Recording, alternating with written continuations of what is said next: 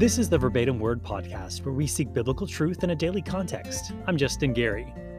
Everyone has their heroes. As a kid, I thought Superman was pretty awesome. I watched him on the cartoons and imagined how great it would be to fly, able to leap tall buildings in a single bound. I had Superman underoos.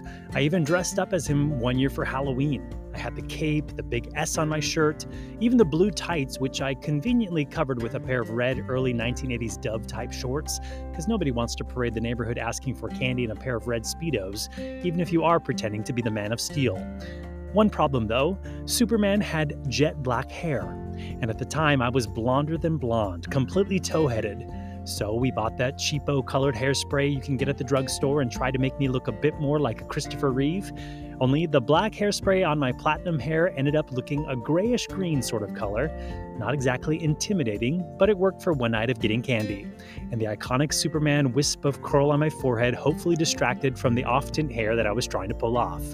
But truth is, I was not Superman did not possess his flying powers like flying, x ray vision, or his superhuman strength.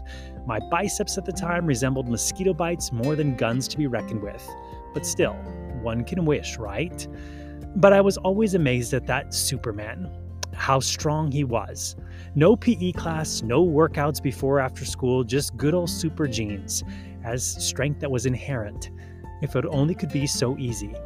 Strength in all its forms is something that we all seek, whether it be physical strength, emotional strength, or spiritual strength as believers. And while we want to be strong, it's something we have to seem to work for, to build up strength, and then continue to maintain it. Ask the guy I see bulking at the gym right now. He's doing more, not less, to maximize his strength. The natural state is to atrophy, to slip into weakness if we're not intentional. Striving for strength keeps us in check as people, as we realize that God is strong and we are not, and He becomes the source of strength in our weakness. Paul coming to conclude on this point in 2 Corinthians, therefore I take pleasure in infirmities, in reproaches, in needs, in persecutions, in distresses for Christ's sake. For when I am weak, then I am strong. Why? Because then God's power is what we're depending on. And while not exactly fulfilling our childhood dreams of being a man or woman of steel, His power is somehow perfected, even in our weakness. Strength, especially in the spiritual sense, it's something we look at today on the podcast as we catch up with Saul in Damascus in his pre Paul days, where his mission to round up and cart off the Christians there was met with another plan a divine plan, as God strengthens this former opponent of the gospel to be a formidable force for Team Jesus. Let's get started. Saul had been blinded by the light a few days prior, Jesus stopping him before he entered the gates of Damascus to cart off any that he found there to be of the way, Christians who proclaim Jesus. And Jesus spoke to Paul, asking why he was persecuting him. And Saul surrendered to Jesus three days without food or drink or sight. Then the Lord divinely guided a certain disciple named Ananias to the home where Saul was hunkered down praying. Saul had a vision that a man named Ananias would come and lay hands to restore his sight, and Ananias heeded the call. And something like scales fell from Saul's eyes, and he was filled with the Holy Spirit. And Saul, the former Gestapo sent to eradicate the church, instead arose and was baptized, identifying himself publicly that he was a believer washed in the blood of Jesus, a new creation in Christ who was born again.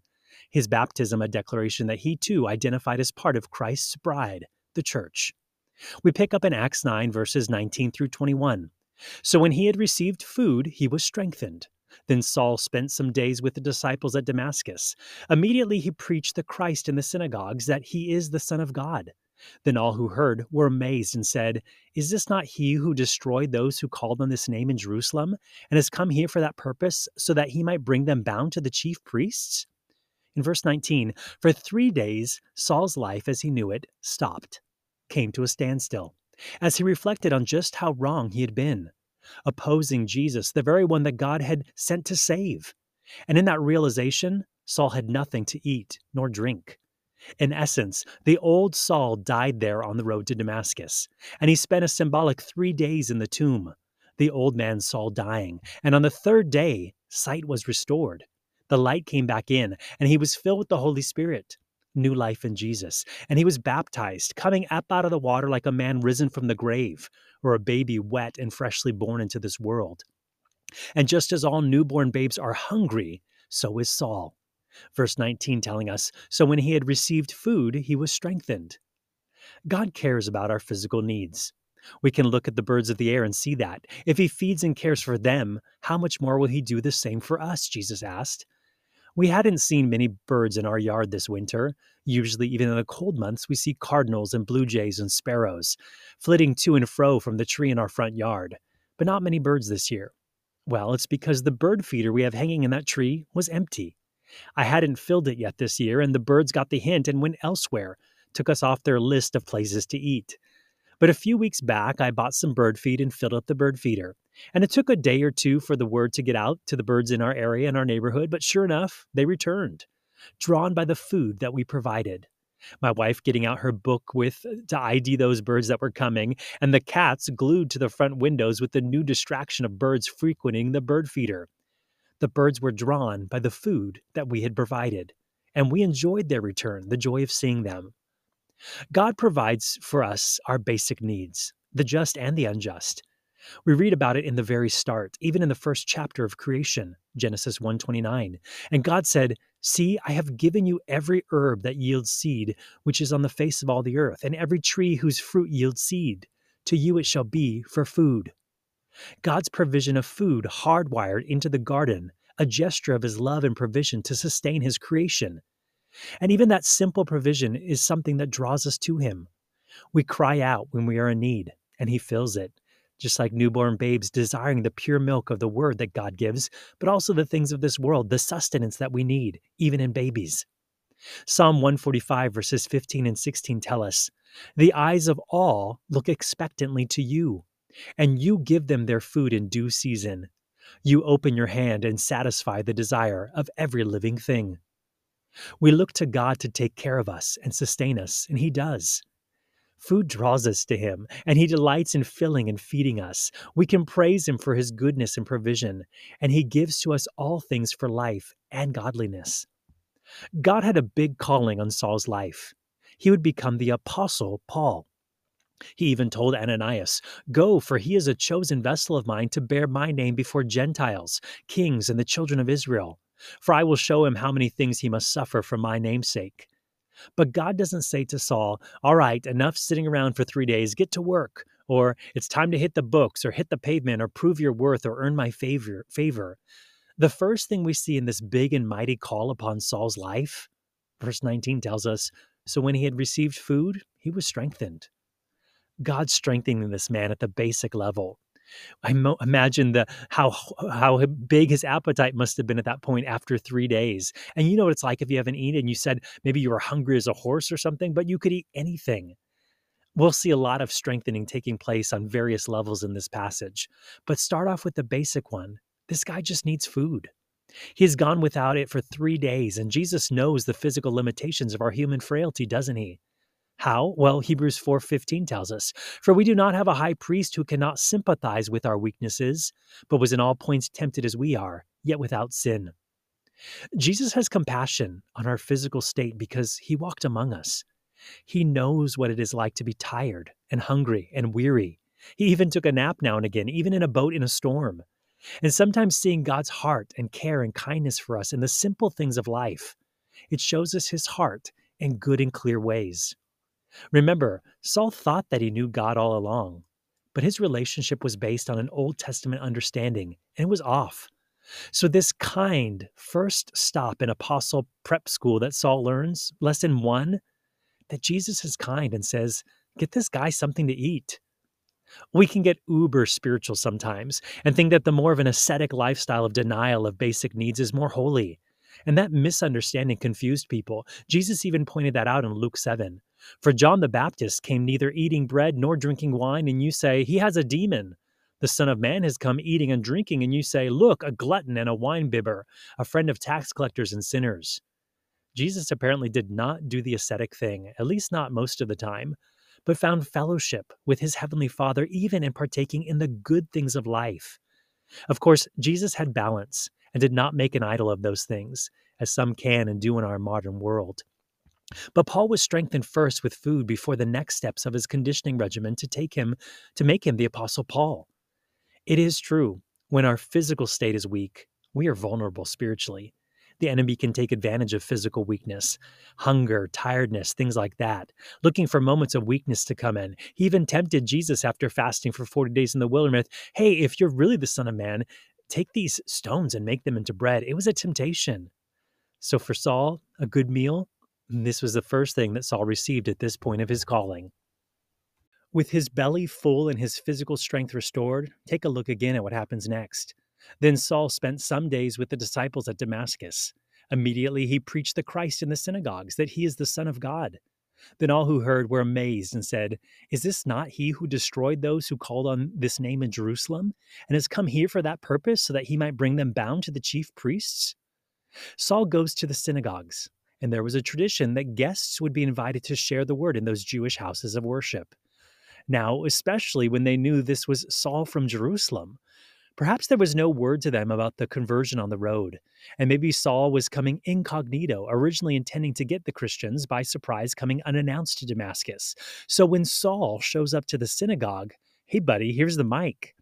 But boy, were they likely surprised. Immediately he preached the Christ in the synagogues that he is the Son of God. Then all who heard were amazed. This was a strong message, very impacting. Now, we might think, but Saul was just converted. Is this a bit premature for him to be teaching? It told us that he had spent some days with the disciples, but also, Saul had studied for years under Gamaliel in Jerusalem, trained in the Old Testament scriptures through and through, one of the top rabbis of that time. And now his eyes had been opened to see Jesus, that actually the entire Old Testament had foretold Jesus. And all those things that he had studied for so many years, that he practically memorized, they actually pointed to Jesus. So, really, Saul had known the message all along, but in recent days had finally gotten the finishing touches to the gospel. So, he is just sharing all that he has always known and likely taught, but now fulfilled in Jesus. It was a strong message. Everyone was amazed. When Jesus rose from the dead, he appeared to two on the road to Emmaus. They did not realize at first that it was Jesus. And as they talked about their disappointments and their disillusionment of the crucifixion and the reports that the tomb had been empty that morning, Jesus told those two disciples in Luke 24, verses 25 through 27. Then he said to them, O foolish ones, and slow of heart to believe in all that the prophets have spoken. Ought not the Christ to have suffered these things and to enter into his glory? And beginning at Moses and all the prophets, he expounded to them in all the scriptures the things concerning himself. And later that same Resurrection Sunday evening, he explained the same to the apostles who were gathered behind locked doors. Then he said to them, These are the words which I spoke to you while I was still with you, and all things must be fulfilled which were written in the law of Moses and the prophets and the Psalms concerning me. And he opened their understanding that they might comprehend the scriptures. Remember, they just had the Old Testament. So they were revealed, Jesus in the Old Testament, now revealed in what Christ had done. So here in Acts chapter 9, the Saul's understanding has been opened too. He now understands the scriptures, those scriptures he had long learned and knew that they all pointed to Jesus. And there is strength to what he is preaching. When I went to Bible college, we listened to Pastor Chuck Smith's Old Testament Bible study tapes. Genesis through Malachi, chapter by chapter, verse by verse. And though I had been a Christian for a few years, it suddenly all clicked. The Old Testament scriptures, which I had kind of avoided, suddenly realized that they were drenched with Jesus. Now, the second year students, they went on to the book of the New Testament books, but I was thankful that first year we had to go through the Old Testament because it pointed to our need for Jesus, a Savior, a sacrifice for our sin. Take a tip from Saul just preach Jesus, it makes every message strong. Strong preaching will always center on Jesus and point us to him. There is much weak teaching in churches that don't preach Christ, just moral teaching or social commentary. But the Spirit will get on board when there is Jesus centered teaching and get behind it and bring it power. Saul, later as Paul, would write to the Corinthian church in chapter 2 of his first letter, recalling how weak he was when he came to them, but how strong the message was when he chose to preach Jesus. Paul wrote, and I, brethren, when I came to you, did not come with excellence of speech or of wisdom, declaring to you the testimony of God. For I determined not to know anything among you except Jesus Christ and Him crucified. I was with you in weakness, in fear, and in much trembling. And my speech and my preaching were not with persuasive words of human wisdom, but in demonstration of the Spirit and of power, that your faith should not be in the wisdom of men, but in the power of God. It wasn't Paul's polished presentation or wonderful oratory that made impact in Corinth. And he discovered that early on, as we see in Acts chapter 9. Saul himself has found power in the name of Jesus and declares that in the synagogue there in Damascus. So we may not always feel our strongest or at the top of our game, but if we're willing to step out and speak the name of Jesus, God will come with power. It sounds like those there likely resisted the message, though, even though it was powerful and they were amazed. What we read in Acts 9, verse 22. But Saul increased all the more in strength and confounded the Jews who dwelt in Damascus, proving that this Jesus is the Christ. Saul came out of the gate strong, and a lot of that was that new believer zeal. Some, something that is very powerful when you see a newcomer come to the faith, just so excited and passionate about coming to Jesus. When they've discovered that Jesus forgave their sin, through his substitutionary sacrifice, dying in their place so they can have new life. And when they step into that new life, so many new believers have such a zeal and passion and boldness to share, to tell everyone what they know and believe now. It's encouraging and it's infectious. And Saul takes that momentum and keeps going. And there was likely some pushback there in the synagogue.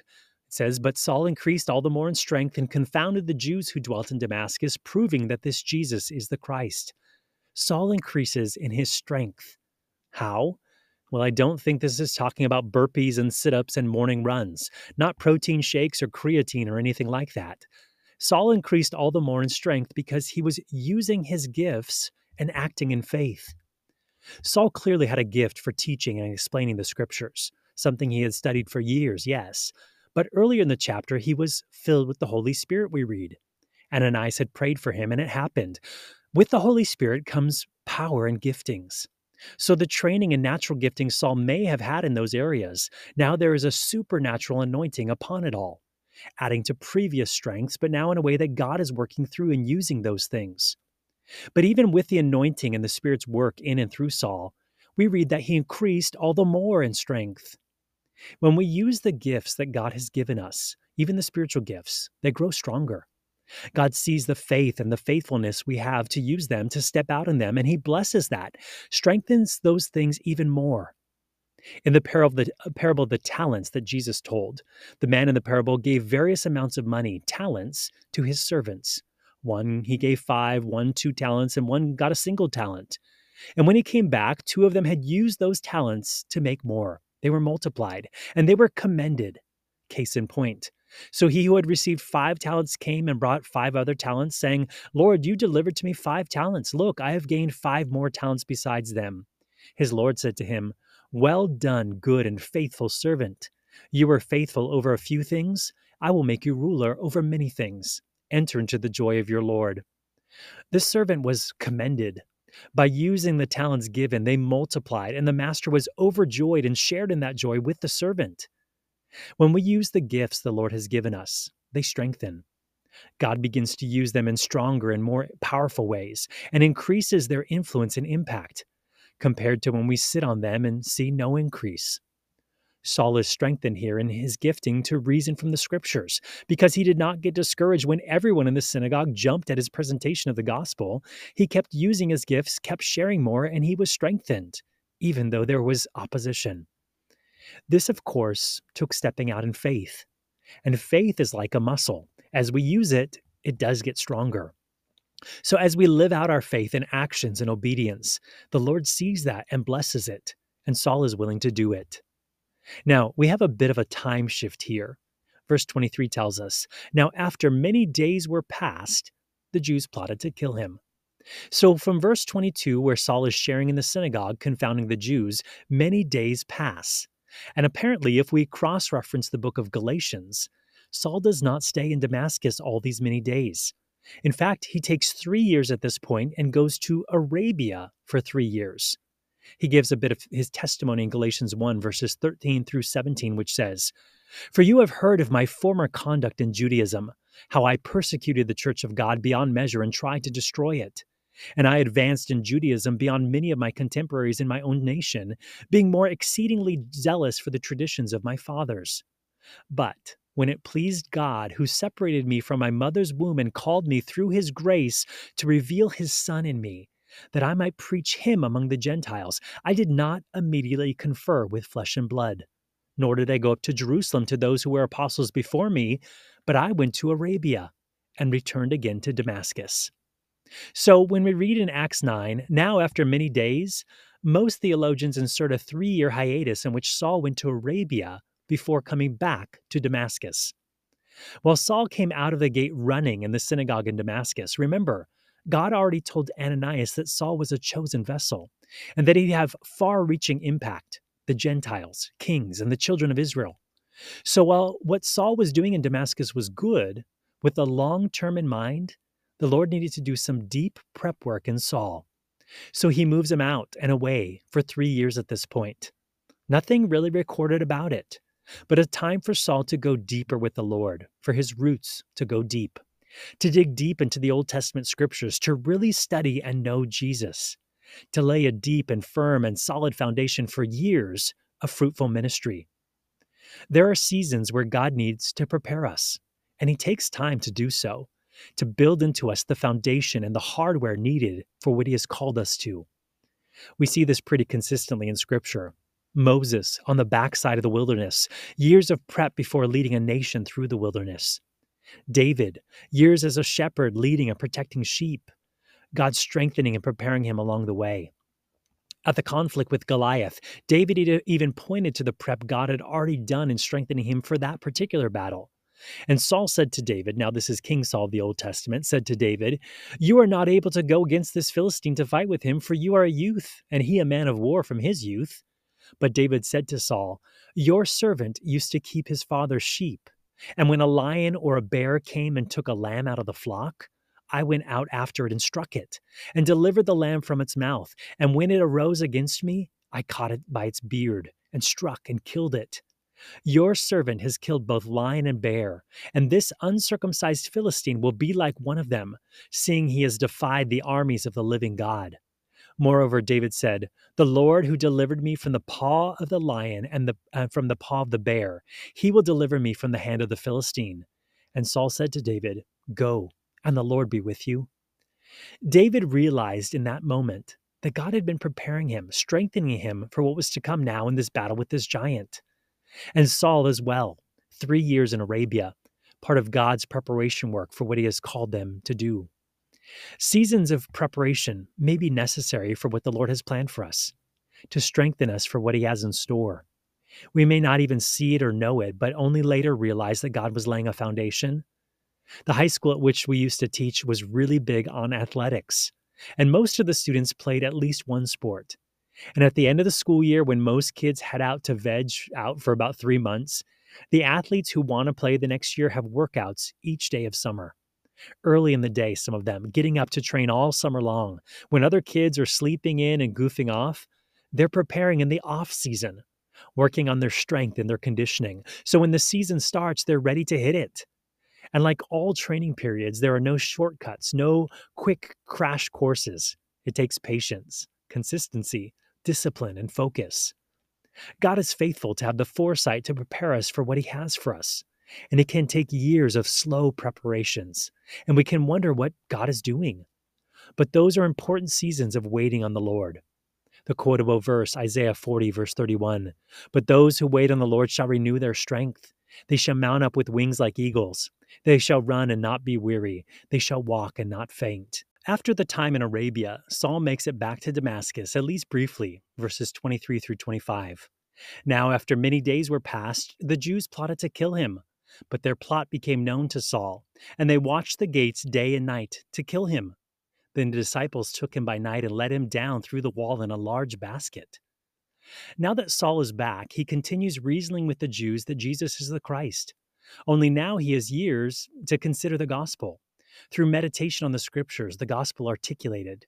And they can see that Saul is even stronger in preaching the gospel now than at the start. So they plot to kill him. This is serious. There is strong opposition to Saul here, clearly. And we can expect that as followers of Jesus, that when we are doing right things or standing for him, that we can and will be opposed very strongly at times. For our battle is not against flesh and blood, But a strong stand for Jesus often comes with strong opposition. How those serving on the front lines need our prayers of support. The plots that the enemy plans against those who serve Jesus. We know someone in a key ministry position gets hit a lot by the enemy, and recently was hit in a very personal and targeted way. The city was doing some work on the sewer lines in the area of their home, and something went wrong. And for 15 minutes, raw sewage backed up into their home, coming up through the plumbing in the bathroom. Nothing was able to stop it. So now, weeks of being out of the house, lawyers, contractors, floors up, everything moved out of the house. It's been a very trying time, really upsetting and so targeted, not just an inconvenience, but a personal attack on their home and on their hearts.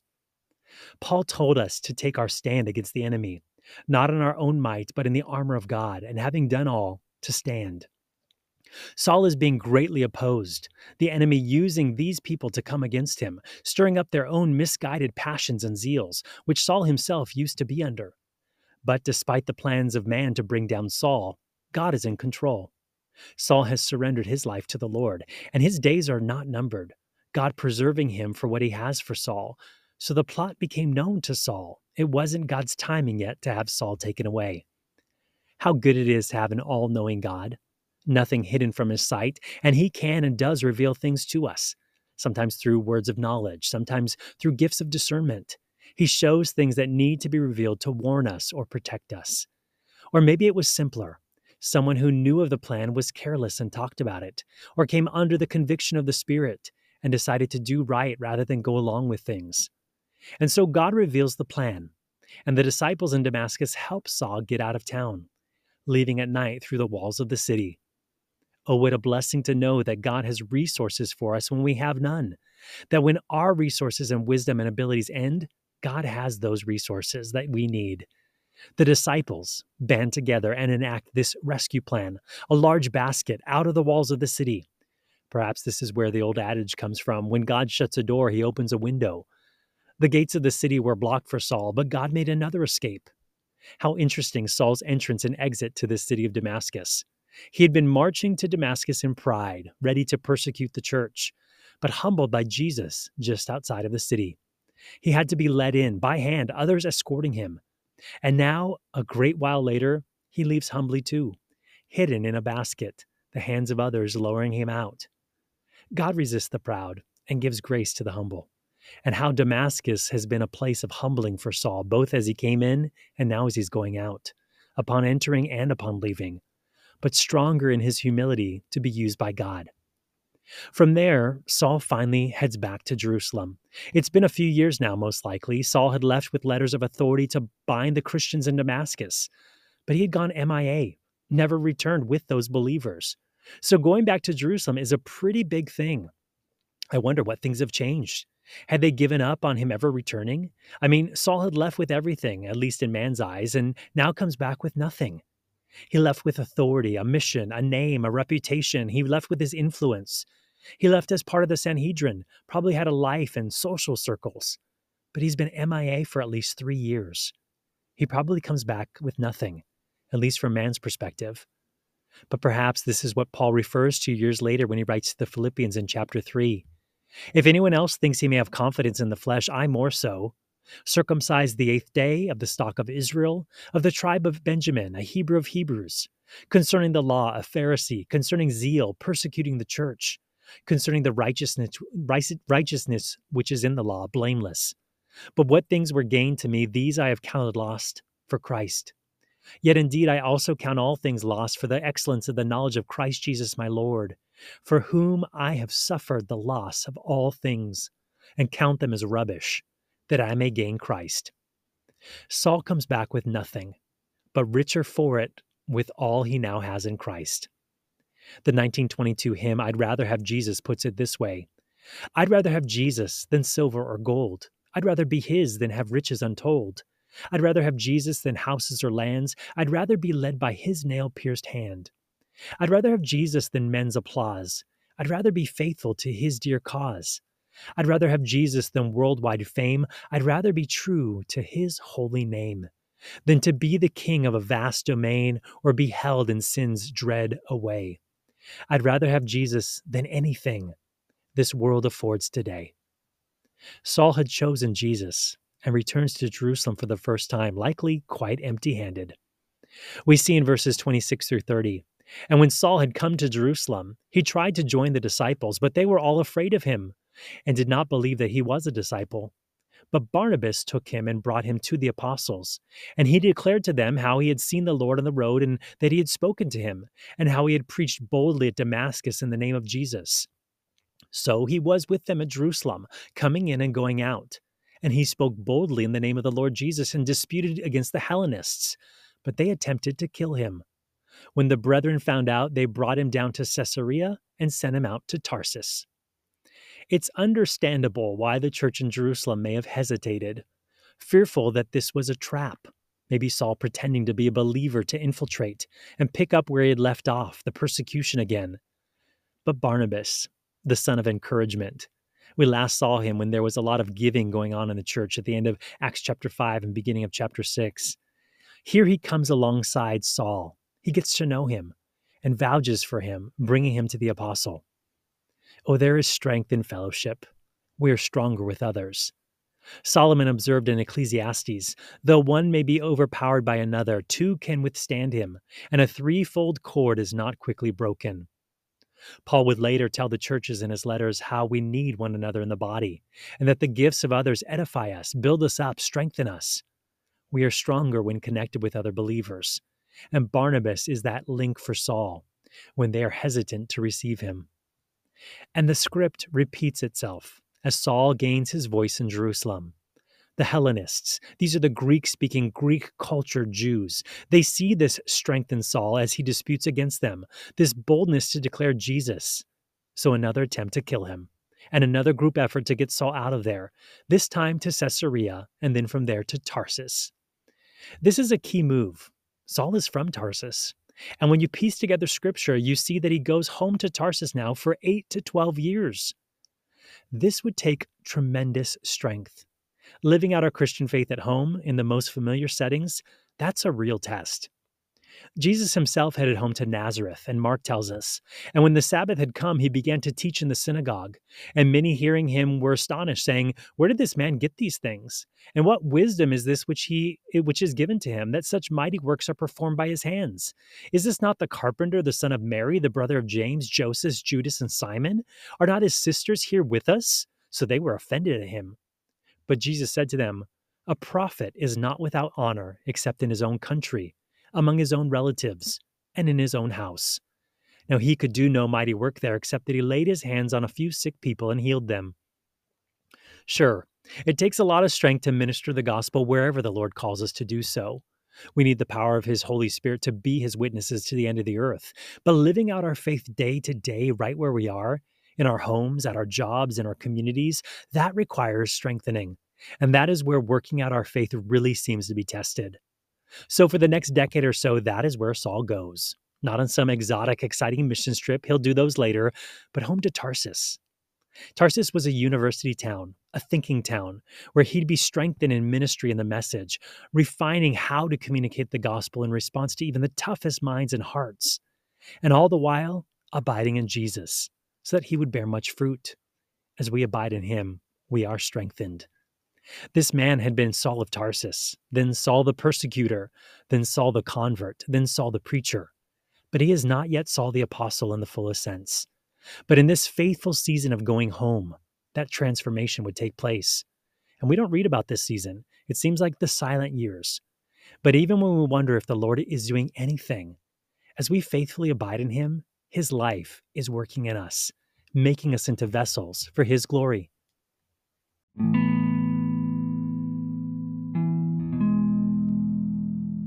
We'll finish up in verse 31. It says Then the churches throughout all Judea, Galilee, and Samaria had peace and were edified. And walking in the fear of the Lord and in the comfort of the Holy Spirit, they were multiplied. The church was stronger in this season. If we go back to the start of the chapter in Acts 9 1, when Saul was headed to Damascus, the church was persecuted, in fear, a target, apparently weak. It was not smooth sailing. And yet Luke tells us in verse 31 that they had peace partly because Saul was no longer out hunting, but also because when we learn to trust God even in the hard seasons, we find a peace that surpasses our understanding, a peace that the world cannot give. These Christians had that sort of peace, not based upon their circumstances or their feelings, but a strength of peace that could navigate through any season. Some of the strongest churches and believers are found in places of great hardship and times of persecution and uncertainty. And like the churches here in verse 31, walking in the fear of the Lord and in the comfort of the Holy Spirit, they are multiplied. With Jesus, we can stand strong in any season and any circumstances, in any opposition, to thrive, not just survive. Perhaps this is a season of strengthening for you and I, in which God is doing a deep work within us, all for His glory and kingdom. May you and I find the encouragement to abide in Him, to receive the strength He wants to impart for whatever He has. Perhaps your strength is tapped out right now like the church of Philadelphia in the book of Revelation, to whom Jesus had this message I know your works. See, I have set before you an open door, and no one can shut it. For you have a little strength, have kept my word, and have not denied my name. Because you have kept my command to persevere, I will also keep you from the hour of trial which shall come upon the whole world to test those who dwell on the earth. Behold, I am coming quickly. Hold fast what you have, that no one may take your crown like the church of Philadelphia, who had little strength, God sees you and will come through for you. And strength is something that we all need to fully live out our faith. And it's in that vein that I pray Paul's prayer that he said over the Ephesian church. For this reason, I bow my knees to the Father of our Lord Jesus Christ, from whom the whole family in heaven and earth is named, that he would grant you, according to the riches of his glory, to be strengthened with might through his Spirit in the inner man that Christ may dwell in your hearts through faith, that you, being rooted and grounded in love, may be able to comprehend with all the saints what is the width and the length and the depth and the height, to know the love of Christ, which passes knowledge, that you may be filled with all the fullness of God. Now, to him who is able to do exceedingly abundantly above all that we ask or think, according to the power that works in us, to him be glory in the church by Christ Jesus to all generations, forever and ever. Amen.